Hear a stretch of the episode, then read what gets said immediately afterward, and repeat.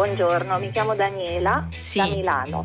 Allora, qualche giorno fa appunto si era chiuso dicendo che i giovani non sognano, non sognano più. Eh, a me sembra che non i giovani tutti, eh, non, non tutti, tutti. Ecco. Perché mi pare che ci siano parecchi giovani rappresentati per esempio da Greta Thunberg che sognano eh, o vorrebbero sognare, però per esempio Greta è stata, direi, liquidata dalla persona più importante del paese, più importante del mondo, dicendo che è un uccello del malaugurio.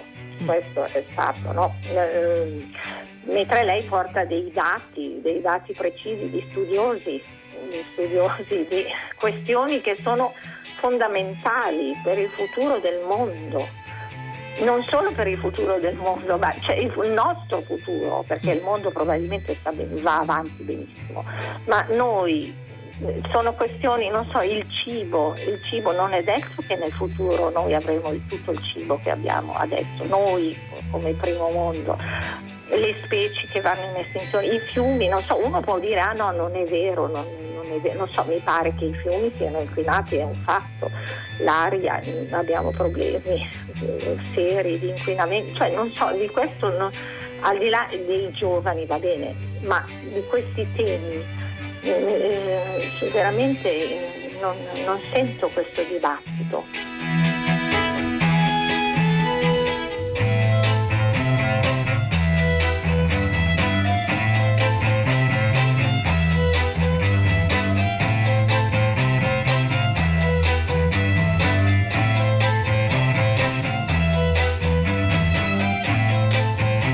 Eccoci, sono le dieci, due minuti e quaranta secondi, una buona giornata da Pietro del Soldato, benvenuti a Tutta la città ne parla. Dalla telefonata di Daniela avete capito che oggi anche noi affrontiamo, eh, qualche ora dopo la conclusione del World Economic Forum di Davos, quel confronto a due, un confronto plastico, fisico, politico e culturale un tempo che si è svolto eh, all'interno del summit dove si sono riuniti i, i grandi campioni del capitalismo globale, Donald Trump da una parte e Greta Thunberg dall'altra.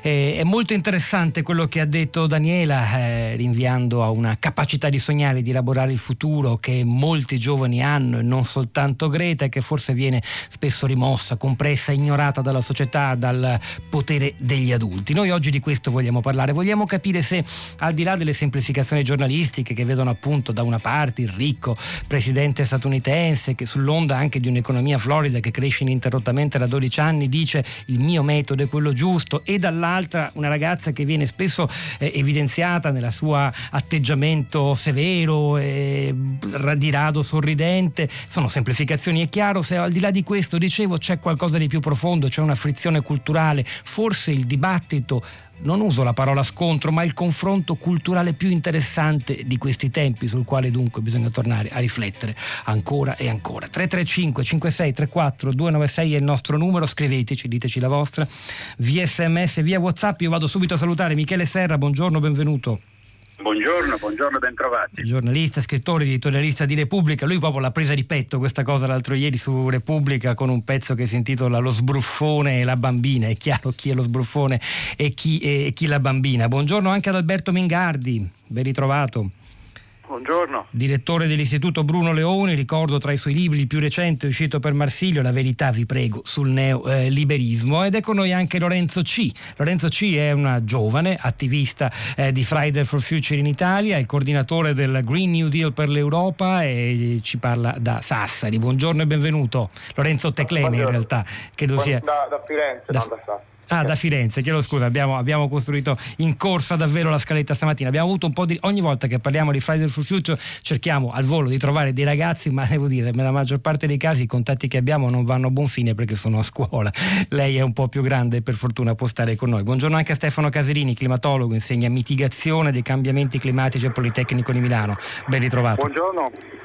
Allora io vorrei cominciare subito da Michele Serra chiedendogli se eh, c'è un rischio nella mh, semplificazione che anche noi forse rischiamo di fare questa mattina, eh, che, che vede appunto l'uno contro l'altro, anche per due, due personaggi così diversi con una storia eh, alle spalle. In realtà la storia Greta ce l'ha più davanti che alle spalle per ragioni anagrafiche, e i media un po' richiedono anche lo scontro. Plasticamente funzionano molto bene le due fotografie su due pagine eh, dei giornali, per esempio, come molti hanno fatto in giro per il mondo. E, è, è giusto polarizzare oppure dobbiamo stare attenti perché il mondo in realtà è molto molto più complesso?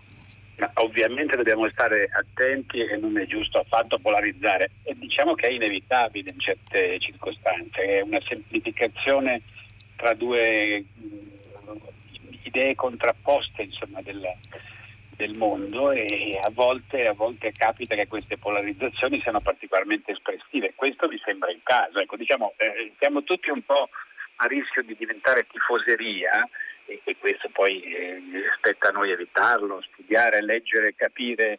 Eh, dopodiché però eh, insomma la partita è in corso eh, ed è un po' inevitabile fare il tifo. Io ho scritto che faccio il tifo per Greta, anche se so che pure lei è una semplificatrice. Eh, mi sembra che, se non altro dal punto di vista anagrafico, il fatto che un signore alla fine della sua vita è molto potente dia dell'amenagramo a una persona invece all'inizio della propria vita il cui unico potere è un potere, diciamo, di seduzione mediatica, eh, personalmente mi fa sentire coinvolto. Ecco, spero, spero che mi, mi pongo da quella parte della tifoseria, dopodiché quando torno a casa provo a leggere qualcosa in più. Del resto lei, lei stesso nel suo articolo su Repubblica dice che entrambi sono pl- semplificatori, non sono scienziati e sono a loro modo dei propagandisti, e questo va detto e, e, e mai dimenticato, anche se la propaganda di Greta ha questo aspetto molto particolare, cioè di rimandare a, all'istanza della scienza, a quello che dicono i ragazzi di Fridays for Future, e, e, e Lorenzo C me lo può confermare, è proprio questo. No, voi non dite ascoltate noi, ma ascoltate la ricerca, ascolta, ascoltate gli scienziati, e in effetti è qualcosa di inedito anche che una, un nuovo movimento giovanile fortemente critico nei confronti dell'economia, dei modelli dominanti, non prenda la parola in prima persona, o meglio lo faccia per rimandare però poi all'autorità eh, insindacabile, anche se sempre falsificabile, direbbe Karl Popper, della ricerca scientifica. È così, Lorenzo C? Questo, cioè il fatto che queste informazioni, anche le ricerche scientifiche, sono cose che conosciamo già da quaranta anni, Eh, e quindi il fatto di poter rimandare a questo fa anche in modo che il movimento sia molto più radicato nelle piazze, che non parta proprio da alcuni leader eh, di opinione, ma che possa invece rifarsi a un'opinione già più diffusa tra gli scienziati.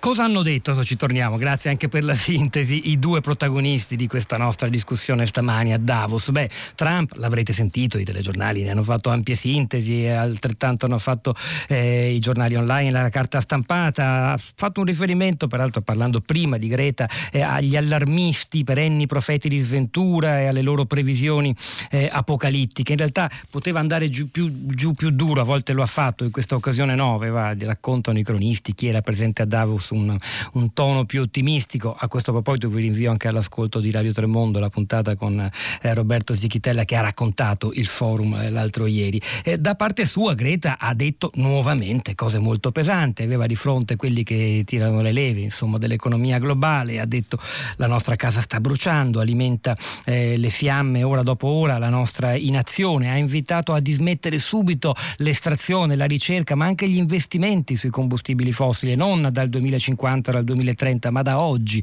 cosa chiaramente difficile, mettendo in conto anche un impatto negativo sull'economia reale. Ed è proprio su questo che voglio coinvolgere Alberto Mingardi.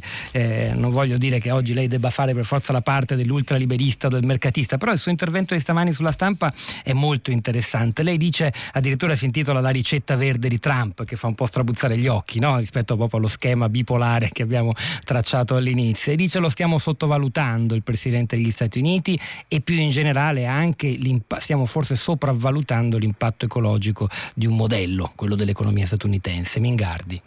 Il discorso di Trump a Davos, che come tutti io ho visto, ho sentito, diciamo così, da, da lontano, pur coi toni che sono quelli che sono, insomma, ciascuno di questi due personaggi ha il suo registro, ha il modo in cui parla che lo rende per talune persone molto attraente, per altre eh, respingente, però puntava anche nella direzione sostanzialmente di due cose. Primo, ricordare come qualsiasi politica, anche la più nobile, ha dei costi, dei costi per l'economia, dei costi anche per la libertà delle persone, per il genere di azioni che possono essere intraprese nella vita di ciascuno di noi. Secondo, eh, invece, ricordare l'importanza nel processo, diciamo così, di avvicinamento a un ambiente più, eh, più salubre eh, nel quale vivere, e di contrasto anche ad alcune delle esternalità negative dello sviluppo economico, dell'innovazione tecnologica. Questi due punti, che sono stati espressi, diciamo così, trampianamente col suo lessico, non possono essere punti coi quali, diciamo così, il dibattito europeo sceglie di non fare i conti. Anche perché da una parte, come dire, la letteratura scientifica su queste cose è pressoché impenetrabile per una persona normale, cioè non stiamo parlando, diciamo così, esattamente del genere di studio che uno torna a casa alle nove di sera, si siede in poltrona e diciamo mi leggo una bella cosa sui modelli climatici. Non va così. Evidentemente c'è giustamente eh, diciamo così un riferimento a persone che hanno le competenze per intervenire, per riflettere, per capire ciò di cui si sta parlando. Ma d'altro lato qualsiasi scelta di politica economica ha sempre dei costi, per cui impostare un dibattito pubblico eh, sostanzialmente sulla prospettiva di un'apocalisse imminente, che giustifica pertanto qualsiasi genere di azione di contrasto, è molto pericoloso, è molto pericoloso perché possiamo fare delle scelte oggi, non informare adeguatamente gli elettori su quello che è il costo di quella scelta lì, che essi pure sostengono, spinti, diciamo così, da un dibattito molto emotivo in realtà e scarsamente scientifico nella sua, diciamo così, proiezione pubblica, e ritrovarceli molto arrabbiati quegli stessi elettori domani, mm. quando si accorgono che il conto viene presentato loro. Quindi, diciamo, lei, lei se la prende, prende direttamente spunto dalle parole di Trump, tira in ballo la figura di Cassandra, appunto, la, i profeti di sventura che negli anni dice, sessanta e settanta eh, predissero cose che poi non si sono verificate per nostra fortuna, perché il mondo è andato meglio di quel che temevano loro. E un po' lascia intendere, e la stessa cosa rischia di, di, di, di accadere con Greta, con i ragazzi di Fridays for Future. Ce la spiega meglio questa cosa Mingardi, poi andiamo da Caserini. Trump ha fatto dei riferimenti precisi su una serie di previsioni che risalgono sostanzialmente agli anni sessanta, che si sono rivelate false, previsioni che hanno a che fare con la disponibilità di materie prime e con gli effetti dell'aumento della popolazione nel globo. I trend demografici sono un'altra cosa difficilissima, come sa chi si è mai occupato di, questi, eh, di queste questioni, da prevedere. Oggi abbiamo a che fare con scenari molto diversi, per esempio su quello che sarà l'andamento demografico di tutto il pianeta nei prossimi cinquanta anni.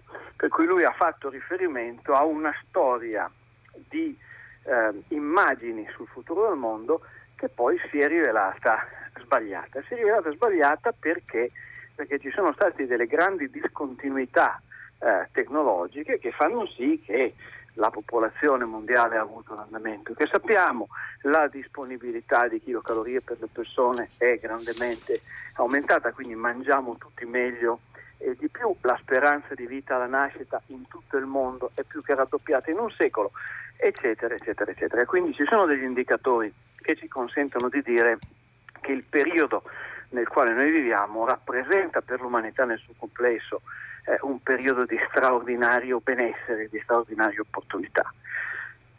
Il no, questo che... non significa eh. che eh, come dire, Cassandra ha ragione alla fine della storia, insomma, questo non significa che le cose debbano andare alla stessa maniera per tutte le previsioni sul futuro, ma significa che dobbiamo far entrare in gioco anche l'innovazione tecnologica, cioè noi si eh, continua a ragionare come se l'unico modo per risolvere un certo problema sia la regolazione dei comportamenti delle persone.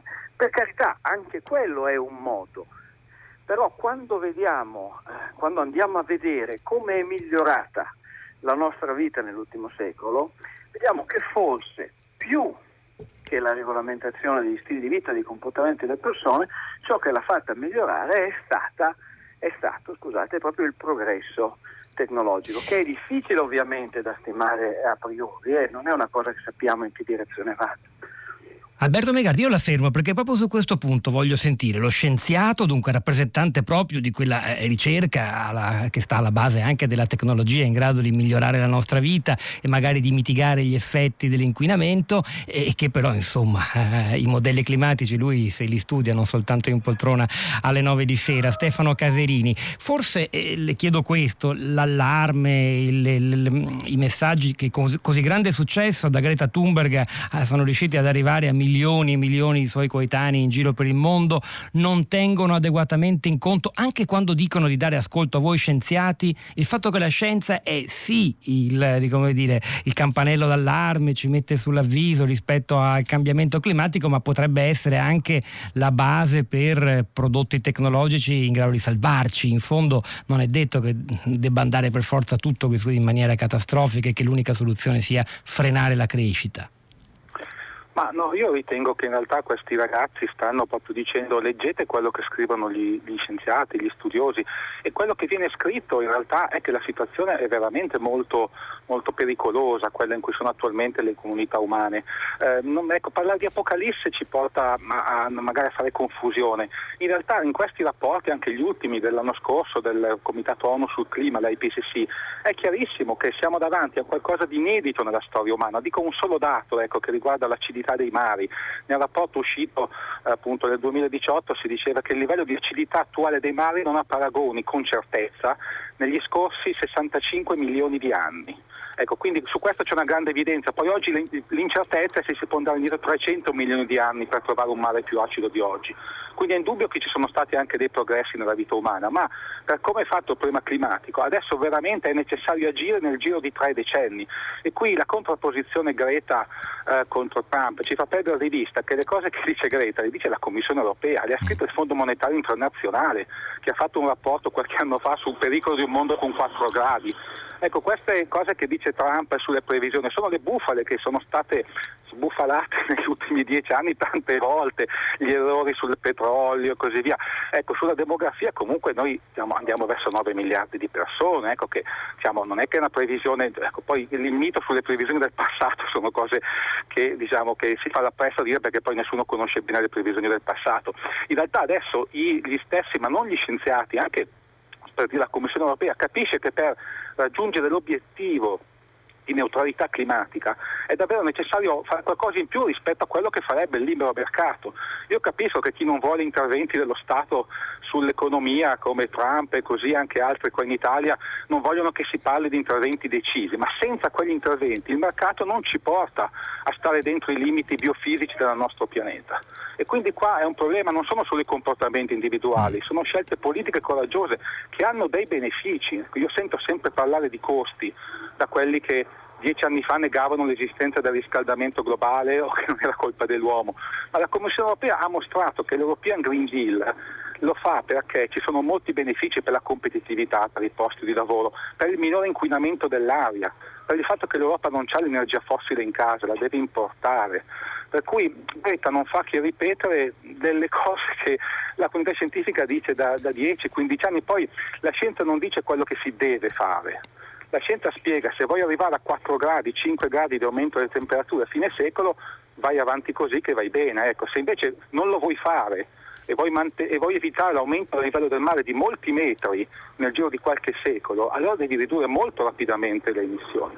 Cioè, leggendo la letteratura scientifica si è più spaventati di quello che si sta leggendo i giornali. Stefano Caserini, è molto importante quello che stai dicendo, su, su questo voglio tornare con Michele Serra perché ne emerge Serra che sì, dietro le parole di Greta, al di là delle profezie di sventura, i toni apocalittici, insomma sono anche battaglie eh, di propaganda e di comunicazione, non c'è soltanto il suo pensiero ma ci sono le posizioni della comunità europea, di tanti governi, c'è l'idea del Green New Deal, eppure, e noi non possiamo fare a meno che rimanere un po' sbalorditi da questa asimmetria, nei grandi consessi internazionali ancora ancora una volta questo punto di vista eh, è portato avanti da lei, viene invitata lei, quindi ci troviamo di fronte a una persona di diciassette anni e di una che si avvicina agli ottanta, di un miliardario e di una ragazzina che va ancora a scuola. Eh, ci siamo un po' abituati a questo schema, quindi ci sorprende poco, come se non ci fosse cioè un analogo di Trump con altrettanta forza politica e impatto sulle cose, in grado di portare avanti quelle idee, ma ci volesse sempre per forza questa eh, rappresentante di una nuova generazione, una che però in realtà non sta nella stanza cosiddetta dei bottoni.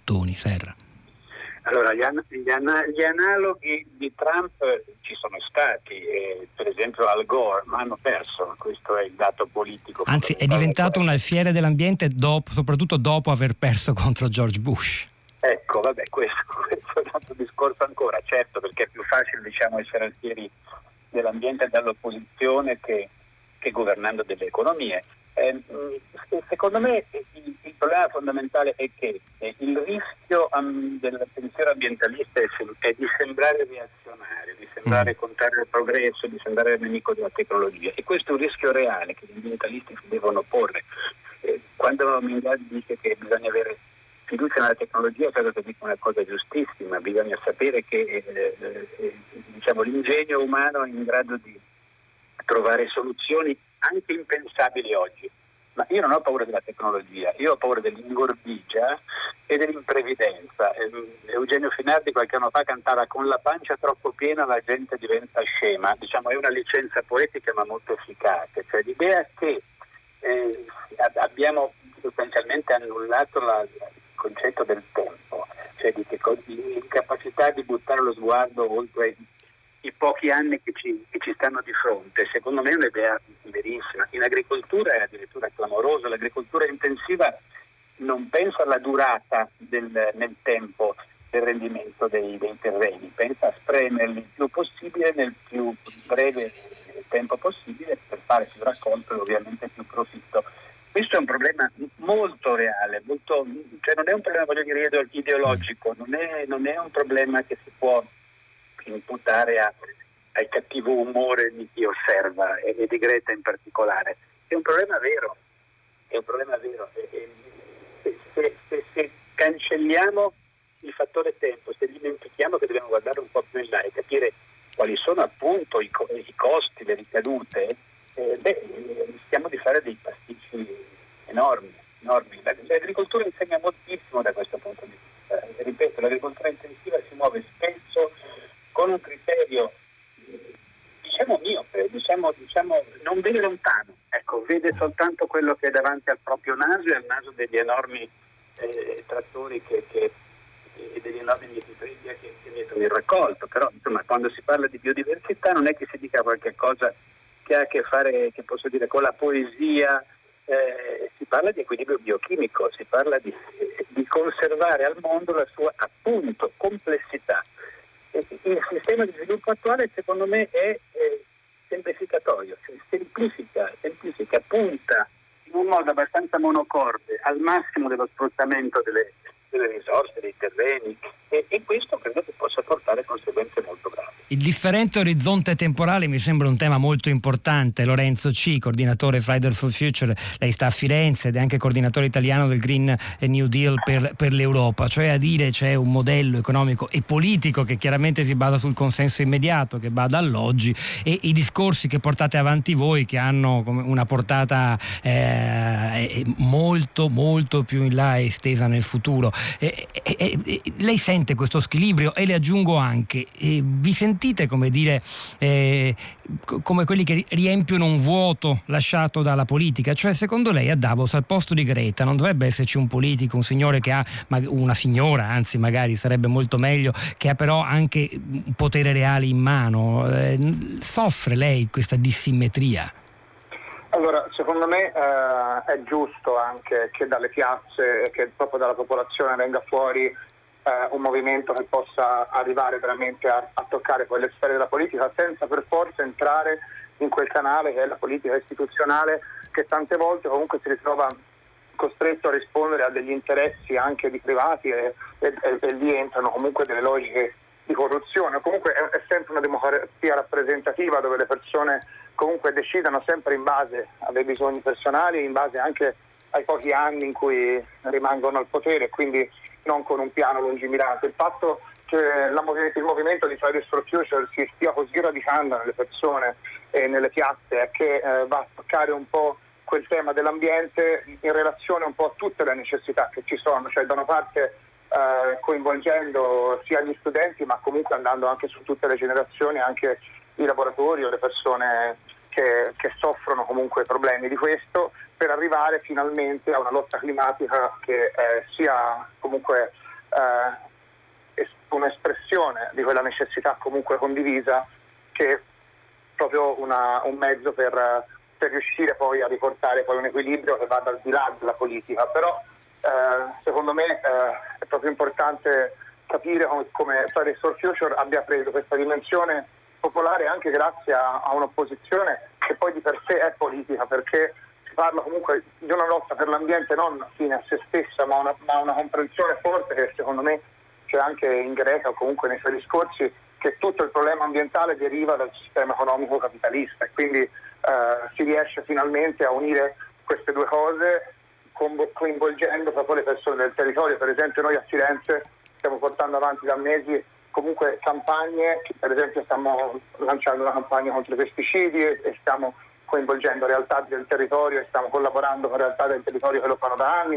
ma allo stesso tempo ci occupiamo del territorio, per esempio nella lotta alcune grandi opere che per esempio su Firenze è proprio impossibile discutere in altri ambiti perché la politica non riesce a rispondere poi alle necessità vere della popolazione. Oh, sulla risposta della politica qualcosa dovremmo dire, nel frattempo non ho ancora letto messaggi che invece come sempre quando parliamo di questi argomenti sono numerosi. C'è chi, Alberto Mingardi, però non accetta così semplicemente l'idea che il mondo è migliorato. È vero, ci sono degli indicatori, la vita media raddoppiata, però per esempio, scrive Franca, buona parte dell'umanità non gode affatto di questi miglioramenti della vita, anzi i disastri climatici sono già responsabili di grandi danni eh, specie nei paesi più poveri, i benefici apportati dalle scoperte scientifiche non sono democratici. E poi un altro messaggio che dice: migliorata la nostra vita, ma lo sa Mingardi come stanno davvero le, pressio- le persone? Depressione, abuso enorme di sostanze e medicine, aggressività e odio. Trump e Greta ne sono parte di questo grande fenomeno. E poi sulle grandi conseguenze, sulle profezie del passato, Enrico ci ricorda il eh, Club di Roma, quella grande istituzione, anche un orgoglio italiano. Aurelio Peccei ne fu il fondatore, che poi commissionò dei ricercatori dell'emme i ti il famoso rapporto I limiti dello sviluppo, era il settantadue se non sbaglio quando venne pubblicato, e quelle previsioni, dice Enrico, non sono state smentite dai fatti, indica anche, consiglia la lettura di New Scientist, un recente articolo che ci ritorna. Vabbè, insomma è chiaro che il pubblico si, si divide, c'è anche chi invece continua ad essere critica e dice ma dai, ma quale propaganda, quella di Greta è una supplica ai potenti della terra, malati da un consumismo infantile e distruttivo, lei evidenzia i dati di scienziati purtroppo inascoltati, e c'è pure, sappiatelo, chi se la prende e parecchio con Greta e non l'apprezza affatto. C'è un ultimo nodo che volevo toccare, molto politico, volevo tornare da Serra, perché non so se io mi sbaglio, però di nuovo di fronte a questo eh, nuovo bipolarismo, chissà se è giusto chiamarlo così, tra lo sviluppismo un po' acritico incarnato da Trump e eh, le, il tono da, da, da profeta di sventura, l'espressione di Trump eh, di Greta, mi sembra di cogliere un'analogia un po' tra quello che accade oggi in Italia, perché da una parte abbiamo un leader politico, e penso ovviamente a Matteo Salvini, non mi inoltro troppo in questo perché siamo a due giorni dalle elezioni in Emilia Romagna e in Calabria, e, e, e dall'altra parte eh, chi, chi parla di più, soprattutto in televisione, non è non sono i leader politici avversari, ma sono Mattia Santori, gli altri leader delle Sardine, come a dire, c'è una parte della, che, che possiamo mettere forse a sinistra, che sceglie o riesce a far breccia solo quando si tolgono di mezzo i politici di professione ed emerge una società civile soprattutto molto giovane. C'è un'analogia in queste due storie, una tutta italiana e l'altra globale?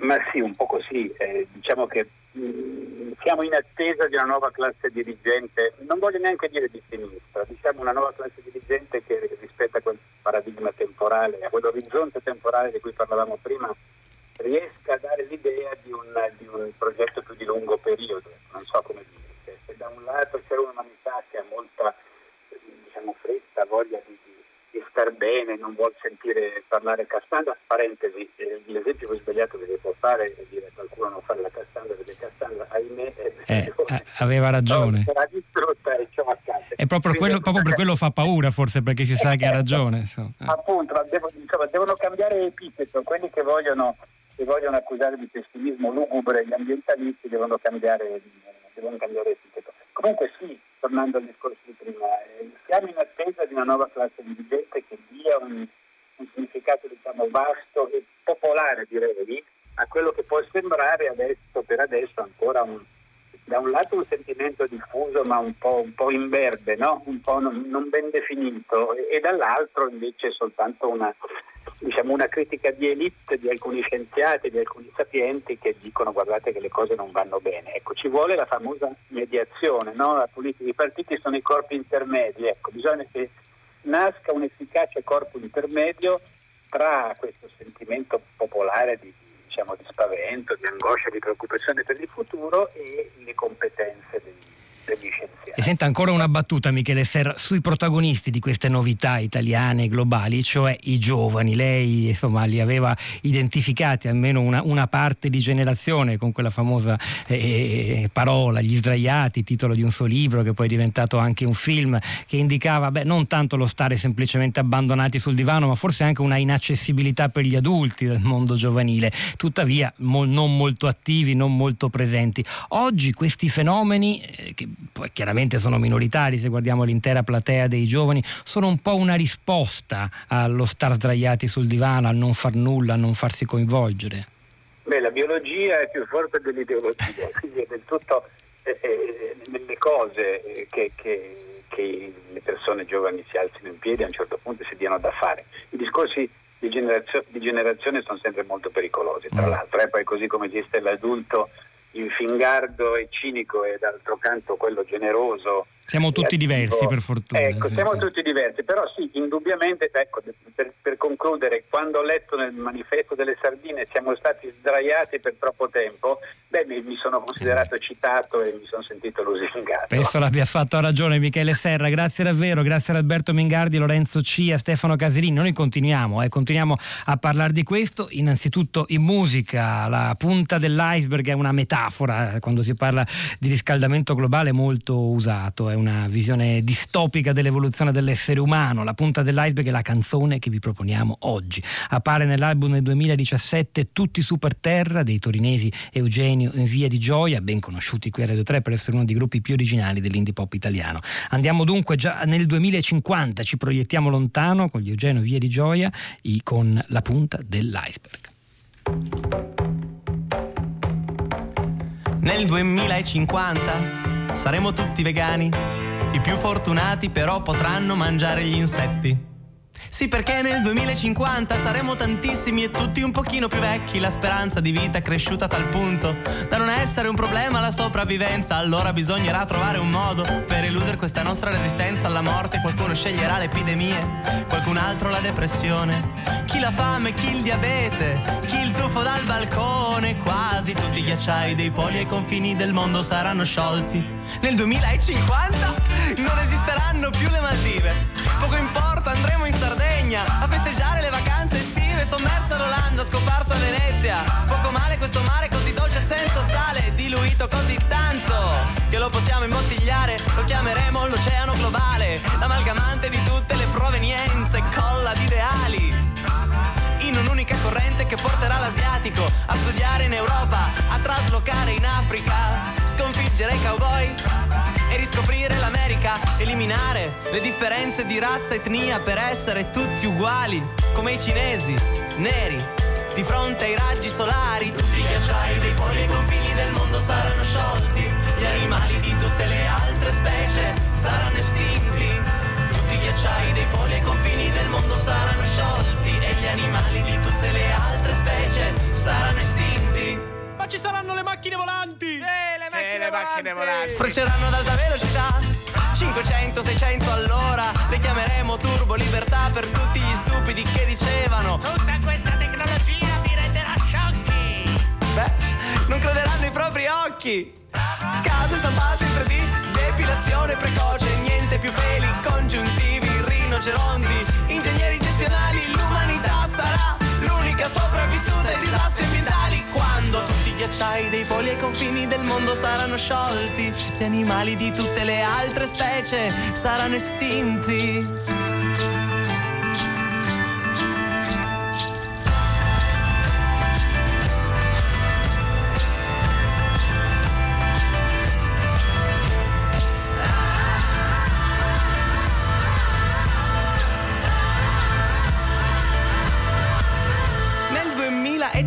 duemilacinquanta saremo alieni, cervelli senza mani.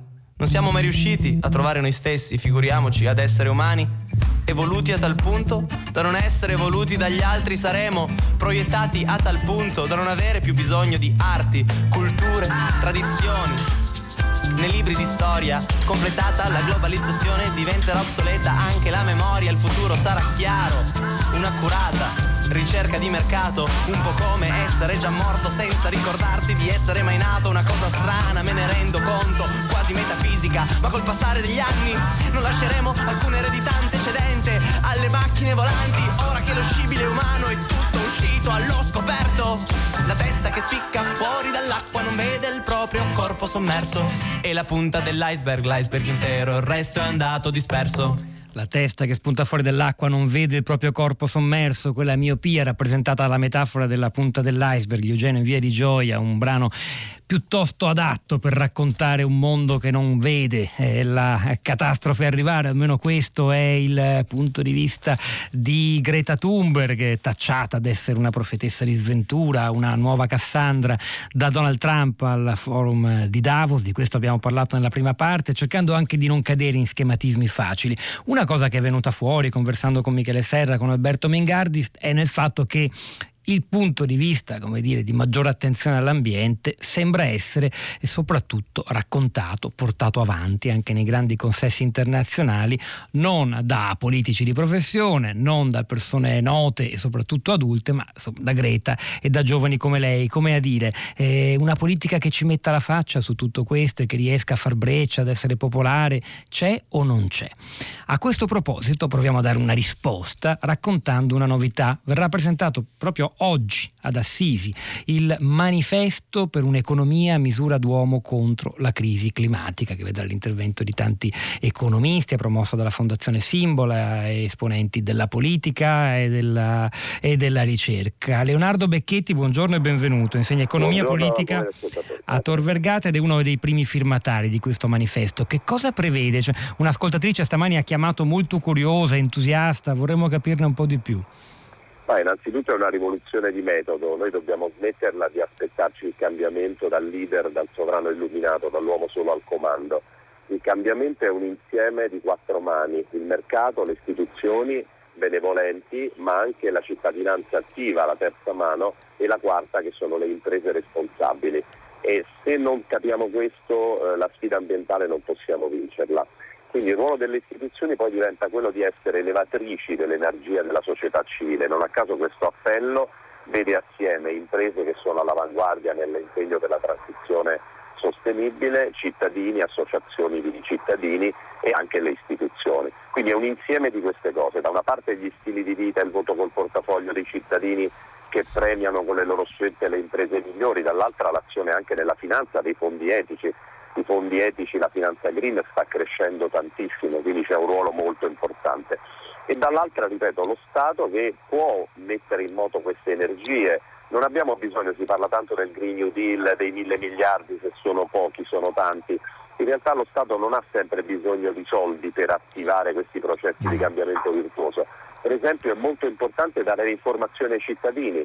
Uh, fa la possibilità che io quando vado a un punto uh, di ristoro, quando vado in un ristorante, in un albergo, sappia qual è il, il, il grado di responsabilità ambientale di, quel, di quell'albergo, di quel ristorante, qual è la qualità uh, dei cibi, dei prodotti. Cioè ci sono tutta una serie di cose che possiamo fare per mettere in moto questo cambiamento. Senta Leonardo Becchetti, perché è così difficile uscire dalla contrapposizione netta, lo vedo anche dai messaggi dei nostri ascoltatori, tra crescita economica da una parte e salvaguardia dell'ambiente, del mondo in cui viviamo dall'altra? E non si capisce che invece appunto il Green New Deal non significa solo comportarsi in maniera più virtuosa, ma anche investire, creare occupazione, creare denaro. È un concetto che non passa, forse perché è oggettivamente molto complesso, cioè l'idea che per salvaguardare l'ambiente devo solo andarmene in campagna, tirare il freno a mano, produrre di meno. Perché c'è l'idea che il P I L cresca solo, cioè la creazione di valore economico dipenda solo dal produrre qualcosa che inquina, che ingombra, ma non è affatto così. Oggi si può creare valore in modo assolutamente diverso. Non necess- per esempio l'economia circolare è un esempio di come si può creare valore trasformando dei rifiuti in eh, input per una nuova produzione. La, tutta la sfida sta nell'economia circolare. Quindi oggi siamo già oltre questa dicotomia, dobbiamo creare valore eh, ambientalmente sostenibile, anche perché se lo creiamo nel vecchio modo è un boomerang. Come vediamo adesso abbiamo il problema di come risolvere la questione dell'Ilva e, e, e non sappiamo se andare avanti, se andare indietro. Il creare valore in modo insostenibile produce dei conflitti, non fa andare avanti l'economia. Quindi oggi la grande sfida del Paese è già avanti, per esempio tutti i decreti sul fine vita dei prodotti, cioè aiutare tutti gli innovatori che abbiamo in Italia, ne abbiamo tantissimi, dai pannolini compostabili alle stringhe per le scarpe da ginnastica create da grandi innovatori italiani, si chiamano Econail, Aquafil. Eh, possiamo rifare tutta l'economia sul, nell'ottica dell'economia circolare, ma ecco qui l'importante è che lo Stato renda tutto questo facile e flessibile e non accusi un innovatore di economia circolare di riciclaggio abusivo dei rifiuti. Le faccio una domanda un po' più politica a proposito di questo manifesto di Assisi, perché guardando il programma si vede che la conclusione dei lavori sarà affidata niente meno che al Presidente del Consiglio Giuseppe Conte, interverrà anche il Presidente del Parlamento Europeo Sassoli, ci sono tanti esponenti di un mondo eh, cattolico di sinistra. È la nascita di un nuovo soggetto politico, il primo passo che va in quella direzione? Ma io penso che non dobbiamo tanto dividere oggi il Paese politicamente, ma dobbiamo unirlo su un'idea. L'idea è quella appunto dello sviluppo sostenibile, l'idea anche secondo me di frontiera veramente nuova, l'ho scritto ieri su Avvenire, è eh, l'irruzione della fraternità nel mercato. Eh, la rivoluzione francese ci parla di libertà, uguaglianza e fraternità. Per troppo tempo il dibattito politico è stato un derby stucchevole tra libertà e uguaglianza, il derby lib-lab. Ecco, questo derby lib-lab ha reso la società meno umana, mm. perché ha confinato lo spazio della fraternità nella famiglia, nella comunità, eccetera.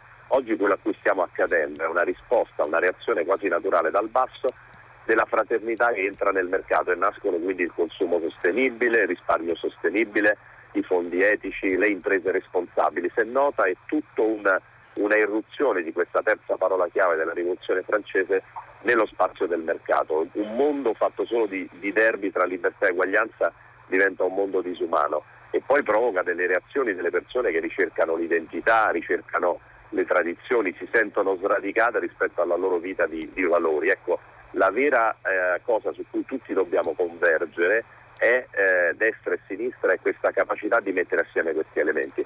Poi dopo si vedrà, ma insomma io credo che dobbiamo veramente affascinare il Paese su una su un orizzonte, su un modo di vedere le cose e credo che il manifesto faccia qualcosa di molto importante in questa direzione. Un'ultima domanda all'economista Leonardo Becchetti. E l'altra parte però, quella che bolla Greta come una Cassandra, e cioè quella che in qualche modo oggi fa capo a Donald Trump, che è intervenuto molto serenamente con un gran sorriso anche all'Economic Forum di Davos, e, almeno in America funziona bene, cioè la performance economica sulla, quasi, sulla quale peraltro Trump spera nella rielezione del prossimo mese di novembre è indubbia, eppure lì procedono in maniera completamente Guardi. diversa da quella che ha descritto lei. E il problema è che secondo me noi non abbiamo gli occhiali giusti per guardare il benessere. L'America in mm. questo momento vive una, un problema terribile che si chiama epidemia di morti per disperazione. Lei pensi che le persone tra i quaranta e i sessanta anni, bianche non ispaniche in America, stanno vedendo un aumento del tasso di mortalità. In tutto il mondo il tasso di mortalità scende, quindi è un fenomeno, perché ovviamente il progresso medico è un fenomeno incredibile. Perché suicidi, morti per disperazione, per overdose di oppioidi, alcolismo. Allora ecco che se noi guardiamo, la crescita è necessaria, ma se noi pensiamo che la crescita, che il benessere sia la crescita del P I L, stiamo veramente sbagliando di molto. E le faccio un altro esempio. Nessuno muore di terrorismo islamico in Italia, zero morti. Ogni anno invece in Italia, secondo le stime, duecento, ogni giorno duecentodiciannove persone muoiono per inquinamento. Allora qual è il nemico più importante al benessere, alla felicità degli italiani? Io penso che sia quello. duecentodiciannove morti vuol dire tre stragi di Bologna più o meno al giorno. Pensi se domani il giornale parlasse di tre stragi eh, diciamo in tre stazioni ferroviarie italiane, parleremo solo di quello. Leonardo Becchetti allora... è stato chiarissimo con questi numeri duri ma che ci hanno davvero aperto gli occhi. Ci fermiamo qui, G R tre Onda Verde, torniamo però tra pochissimo con le vostre voci e i vostri commenti. Tutta la città ne parla. Non so niente però. Come non sai niente? Guarda che sono stati distribuiti i volantini ovunque. Ma sì, ma chi li legge i volantini magari? Non vorresti leggerli, Manuela. Cioè, come Sì, come il volantino che ci hanno dato sul quattordici, sì. Che hai detto, cioè, dove io lo butto? Dove li faccio? Eh, eh, un cestino, dove lo butto? Lo butto? No, non, non è una cosa, cioè il volantino alla fine non sono il metodo migliore per, per diffondere sta cosa. No, ma secondo me il fatto di avere lei in classe, ci sentiamo più vicini a questa cosa, sì. eh, che è una cosa magari un po' triste in sé. Boh, no? Magari perché vi rompo le palle su cosa dovete buttare, dove e quando. Eh, boh, ma fai bene, cavolo, cioè, io, io prima di conoscerti buttavo le cose per te. Questo era un estratto di Ragazzi Irresponsabili, il docufilm itinerante dedicato al movimento di Fridays for Future in Italia, girato in diverse regioni del paese per raccontare le storie soprattutto degli studenti che si impegnano per contrastare l'azione distruttiva dell'uomo e delle sue economie sull'ambiente. In questa clip in particolare siamo in Friuli e abbiamo sentito un pezzo di un confronto tra un attivista giovanissima e le sue compagne di classe su come appunto l'azione, la testimonianza della prima alla fine abbia influenzato in maniera abbastanza positiva anche le sue eh, amiche e compagne. Torniamo a noi, torniamo a questa puntata di Tutta la città ne parla dedicata al confronto eh, che si è svolto plasticamente anche al World Economic Forum di Davos tra Donald Trump e Greta Thunberg, alle due visioni del mondo, al fatto se sia giusto o meno anche schematizzare questo confronto come se fosse il nuovo bipolarismo globale. Questi un po' i nodi emersi questa mattina con Michele Serra, Alberto Mingardi, Leonardo Becchetti ed altri ospiti. Sara Sanzi, veniamo ai nostri ascoltatori dei social network. Buongiorno, buongiorno Pietro. Sì, portiamo la voce dei nostri ascoltatori che hanno scritto sulla pagina Facebook La Città di Radio tre. Partiamo da Antonio che dice: solo un movimento globale di giovani e non può spostare l'attenzione dalle false utopie di un capitalismo rapace e senza regole a una vita che si desidera più consona agli equilibri, agli equilibri climatici e ai desideri del genere umano. Abbiamo anche Nino che sempre su Facebook scrive: auspicabile che il conflitto cresca tra chi detiene monopoli con la governabilità e i popoli in cerca di riscatto sociale. Nel processo d'emancipazione, conclude, l'ambiente non è un orpello ma contesto. La parola ora direttamente agli ascoltatori, iniziamo da Monfalcone con Claudia. Buongiorno. Buongiorno, buongiorno eh, a tutti voi. Eh, sì, nel mio messaggio io facevo, avevo, facevo un'amara constatazione più che altro sull'incapacità e la povertà culturale delle attuali emergenti classi dirigenti, purtroppo emergenti, eh, che non hanno una progettualità politica eh, che permetta di investire capitali nella soluzione tecnologica, come è stato ampiamente detto nel vostro bellissimo programma, eh, in questo nuovo Green New Deal appunto. Appunto. E pensavo che a forza di negare così l'ideologia progressista, diciamo paternalista o rivoluzionaria che sia, eh, l'ideologia del profitto porterà alla sconfitta di tutta l'umanità. E parafrasando un po' eh, il, il capo indiano, eh, dicevo eh, in nome del vitello d'oro che però non si può mangiare, ecco.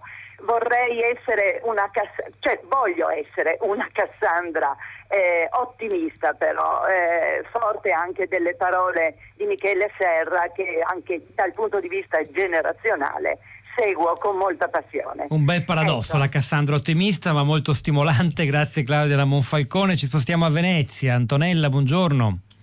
Pronto, buongiorno, buongiorno. A lei eh... la parola.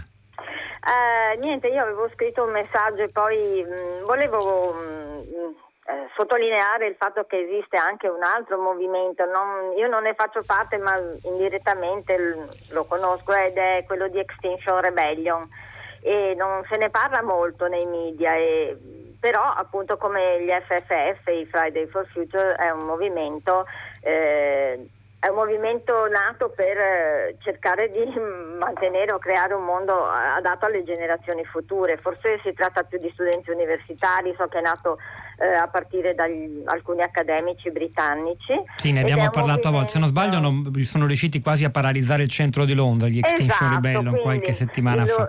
Esatto, il loro scopo è di sensibilizzare un po' la popolazione e costringere anche i, i governi a prendere delle decisioni, diciamo, adatte a, a, ai loro obiettivi, cioè quello di, di portare a zero emissioni di C O due entro il duemilaventicinque, di ridurre il consumismo. Soprattutto stimolano anche i governi e anche i media a dire la verità basandosi su dati scientifici sul cambiamento climatico e le sue conseguenze. E poi l'altro obiettivo è di creare assemblee dei cittadini, assemblee popolari che, dove si discuta di questi argomenti e che eh, appunto impegnino i governi a seguire questi obiettivi, e usano tattiche non violente basandosi anche sull'esperienza di, dei movimenti gandhiani. Insomma, si fanno arrestare o si incollano ai negozi o bloccano il traffico. Ecco, non, non hanno però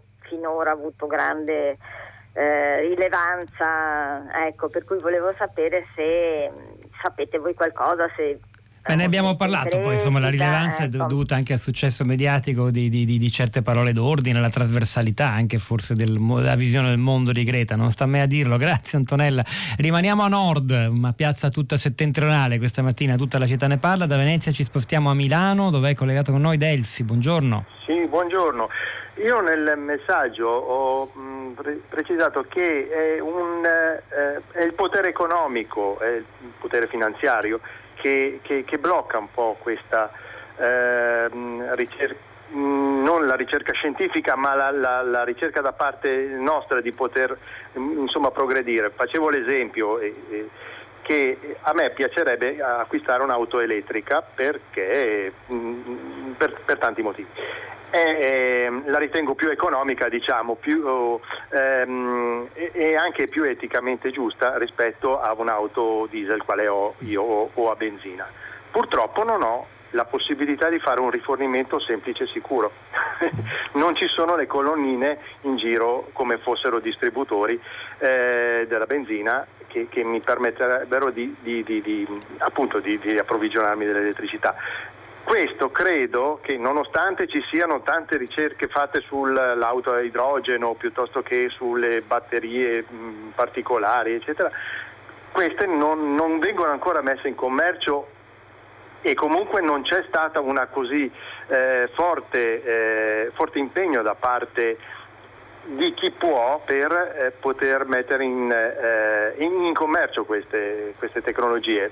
Insomma, c'è Da, da, da parte di un mh, non tanto occulto potere che, eh, eh, che blocca. Però, però Delfi, va anche detto che per esempio la recente importante fusione di F C A con eh, insomma col grande gruppo francese Peugeot è dovuto anche a questo, a voler cercare una soluzione e rendere più eh, vendibili le auto elettriche. Grazie davvero Sara Sanzi, a te. Pietro, non senza sorpresa abbiamo letto i risultati di un'indagine dell'Università di Oxford secondo cui su Facebook e Twitter i contenuti e i commenti complottisti e negazionisti sono meno di quello che si pensa, sono pochi e isolati rispetto al dibattito generale. Il perché di questi dati lo scopriremo tra poco sulla pagina Facebook della città. È il momento di Radio Tre Mondo. Hanno lavorato a questa puntata di Tutta la città ne parla Manuel Francisce alla parte tecnica, Piero Pugliese alla regia, Sara Sanzi, Pietro del Soldato, questi microfoni al di là del vetro, Rosa Polacco, Cristina Faloci, il nostro stagista Leonardo Rossetti, la curatrice Cristiana Castellotti. A lunedì.